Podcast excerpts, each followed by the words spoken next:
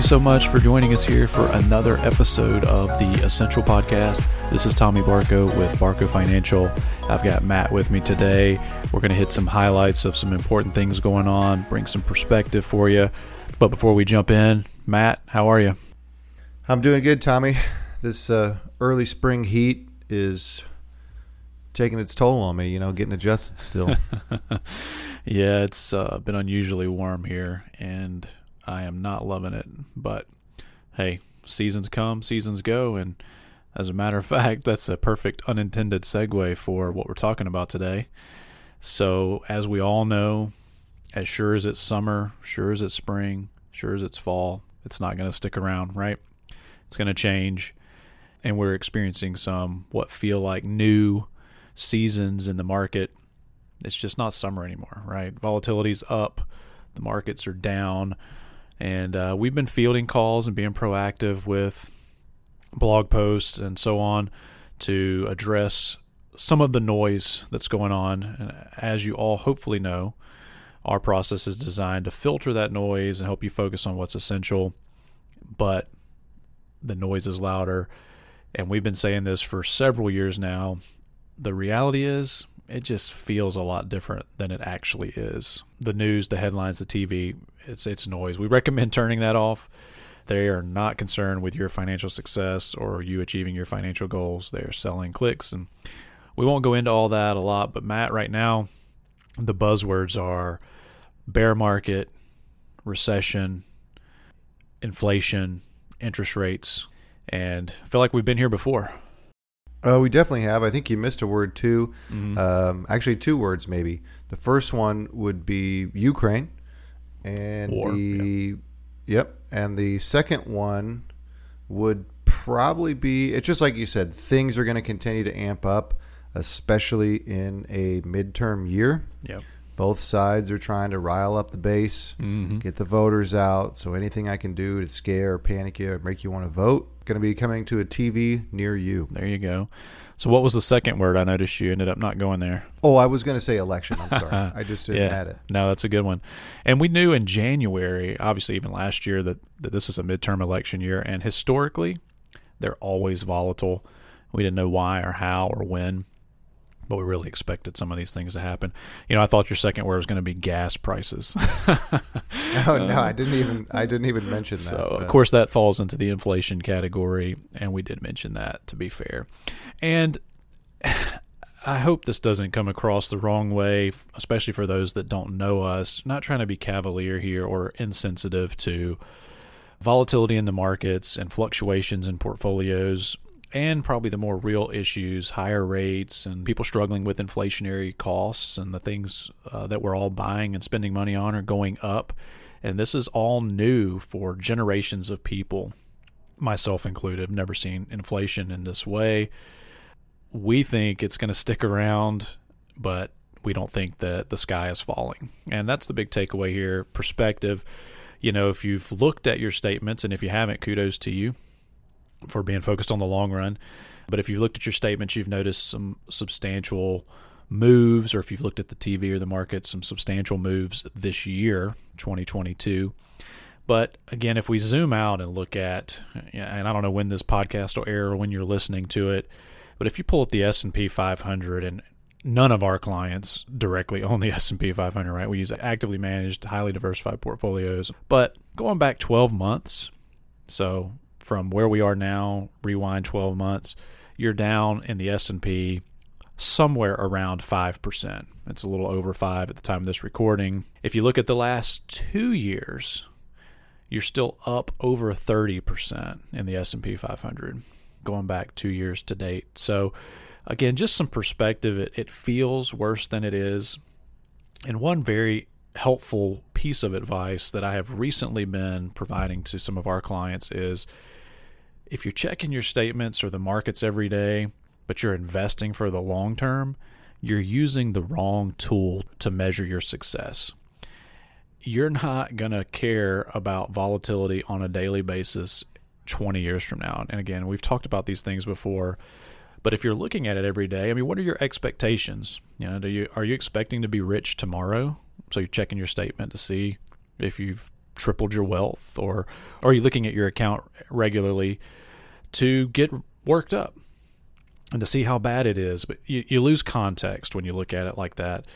And I think that's the important part of this piece of the conversation, Matt. Yeah, and I think it goes back to I believe it's episode fourteen, season one, maybe season two of yeah. of the podcast, emotional investing. Right. Um, if you're investing on an emotional basis, it's going to eventually end poorly. You might win today, you might win tomorrow, right? You might win the next three times, but eventually, you're just guessing based on a feeling. It's like you're walking around the casino you get a feeling, oh, the machine dinged right, or the machine's got a picture on it. Um, I'm guilt. I'm 100 percent guilty of this. I see that. I see. I see that uh, more chili machine every time, and I'm like, oh, this is the one, Tommy. So, and you just you just can't do that with your future. No, is, is the issue. You can do that with gambling money, but you can't do that with the future. Right. And I think you make a great point.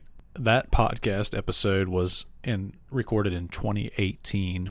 So this is you know, that seems like a whole different world ago, right? Pre pandemic, different president, different market values. I mean, the whole the whole nine yards, right? And we're still talking about those same kinds of things because this is not new. The market cycles, bull markets come and go, bear markets come and go, recessions happen, and we could get into details on the frequency and the significance and all that. But a recession is not a feeling. it's not an emotion, right? It's just it's part of uh, an economic cycle. So, are we in one? Will we have one? I, I don't know. Anybody that tells you doesn't know either, right? Will there be one? Yes. With a high probability of certainty, I can tell you that you will experience a bear market or a recession. Will it happen this year? Will it happen next year? Uh, are we already in one? you know those questions remain to be seen but as you and i were talking about prior to hitting record on this podcast if you have a plan if your goals haven't changed and you can stick to the plan then you stick to the plan if your goals have changed then you've got to rework the plan but you don't emotionally react to what's going on in the markets and we can give you all kinds of data and history and perspective on that as well so if you don't make movements emotionally or react to or get sucked into this fear, then then why do you invest? That's the questions that we're going to get into here for the rest of this episode.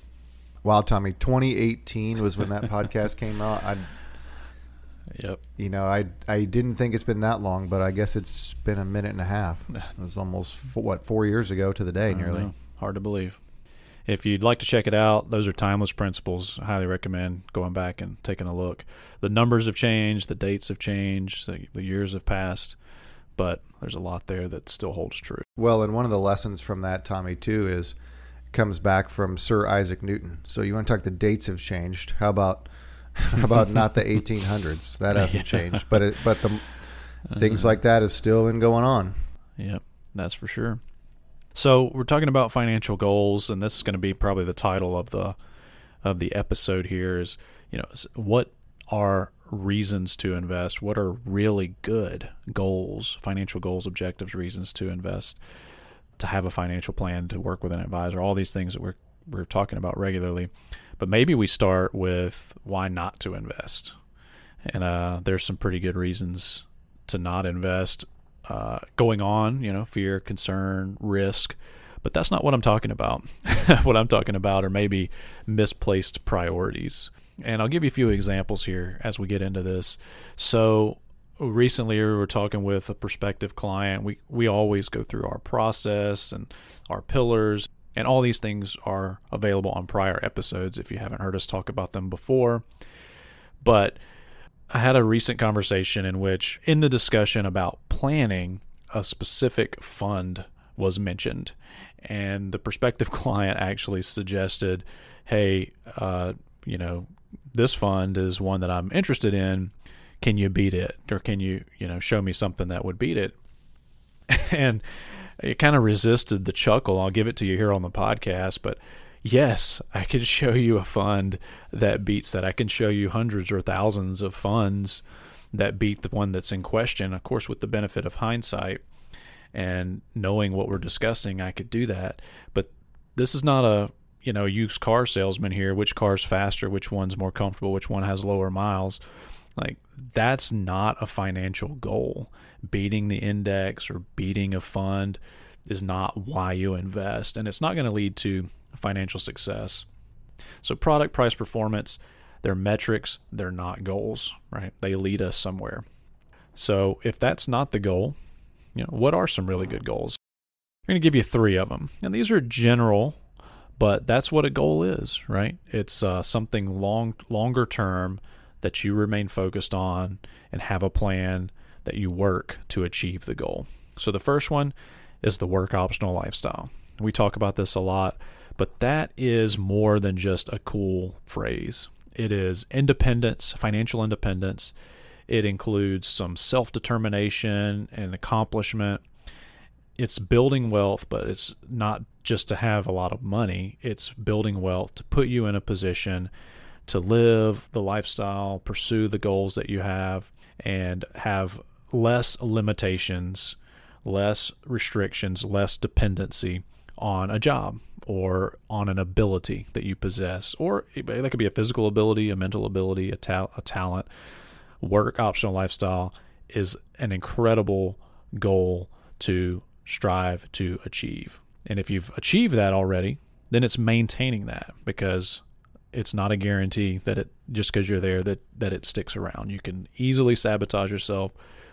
So that's a big one. And Matt, we hear that one all the time. Yeah, it really is. And I think, you know, if if you have a plan or don't have a plan, a great place to start is what we've called the essential planning approach. Mm-hmm. Um, if you've heard about us talk about it before, it was because it was episode 11. Essentially, there is a framework to find out what are your career goals, what are your financial goals, and what are your personal goals. And you take a small piece of time, a couple hours with uh, with yourself or your significant other, and you determine where am I actually going? What do I want to do? For some people, or I should say, for a lot of people, it is that work optional lifestyle. Work because you want to, not because you have to. So it might be part time job, it might be working part time at a philanthropy. It, it depends on what you determine that to be, and that is really a great place to start. Absolutely. And you can get this, it's nothing special, but we made a template with a sample agenda. But you can go to barcofinancial.com slash resources, and there's this template for the essential planning approach. Definitely recommend checking it out. So, goal one, work optional lifestyle, which is the financial independence. The second, and this is almost always a light switch moment for clients that we work with is leaving a legacy to your heirs. And so when we talk about legacy planning, it's not just the physical assets and how they move around. And like I said, it's kind of this light switch moment when you're like, hey, I've got enough. The lifestyle I want to live is secure, work is optional. It's now what happens to what I have. It's going to pass to the next generation. It's going to have an impact on your heirs. You want it to be a positive impact. So it's not just how to give this money to them or when do they get it, although those things are important. It's what does it fund and how does it provide support even beyond them, maybe to grandkids or what charities uh, or missions organizations or causes that are special to you does it support? How do you use time to educate the heirs, provide opportunities for them to learn potential mistakes they'll be faced with? So, a big part of that is using the financial assets to support things that are important to you. And that's going to be our point number three. But before we move to that, the legacy and the reason we use that word instead of estate planning is because it is so much more than those physical assets. It's simplifying things, make your intentions and wishes known, and engaging with the people that will be left behind to help them understand where you came from and what your favorite things were and where they've come from and how this money was obtained and things that you've done with it to uh, benefit them that they maybe don't remember and so on. So it's a lot of perspective and a very fulfilling aspect of investing and securing your financial future. And then the third one I mentioned earlier, supporting these causes is a big piece of legacy planning. But hey, you can do that before you're gone. And that's the big thing we want to remember. And that can include uh, some of these impacts to family members, right? Giving them capital to start a business or supporting grandchildren, securing their financial future. there's also that philanthropic endeavor, right? A way to use your wealth as a tool to impact the world in a meaningful way. So it could be for arts or for human well being and welfare or for the environment or any kind of other positive change that you could impact your community in a way that somebody else can't. You work hard for your money. What are your goals? And let's create a plan to achieve those. So you've got to have a plan. Start with the essential planning approach. Get off the performance. Don't worry about the markets. Pay attention or, or tune in for us for our blog to get some perspective. But if your plan is aligned with your goals, take a deep breath and enjoy the ride, so to speak. Tommy, I think that last bullet point is really important. It's one thing to leave a legacy, it's also another fulfilling thing to live your legacy, as you said. Mm-hmm. And I think the biggest takeaway here is unless you're one of the, you know, 1% or maybe not even the 1%, maybe less than the 1% that has vast a, a vast amount of wealth accumulated, you have to have a plan in place to be able to live that legacy. You can't just turn on and give all your money away because you might run out of money. So having a mm-hmm. plan mm-hmm. is essential to getting to that goal. Absolutely. I know we've mentioned the essential planning approach in a couple of previous podcasts.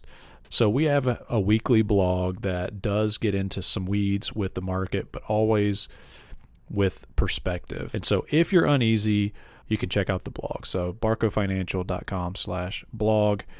Get on our email list if you're not. We send out an email about it when it comes out, usually on Tuesdays. And uh, that'll give you some perspective and uh, turn off the TV. Let us help you focus on what really matters. And speaking of what matters, we know your time's important. So we're going to wrap this episode up. Thanks again for tuning in. And until next time, keep it essential.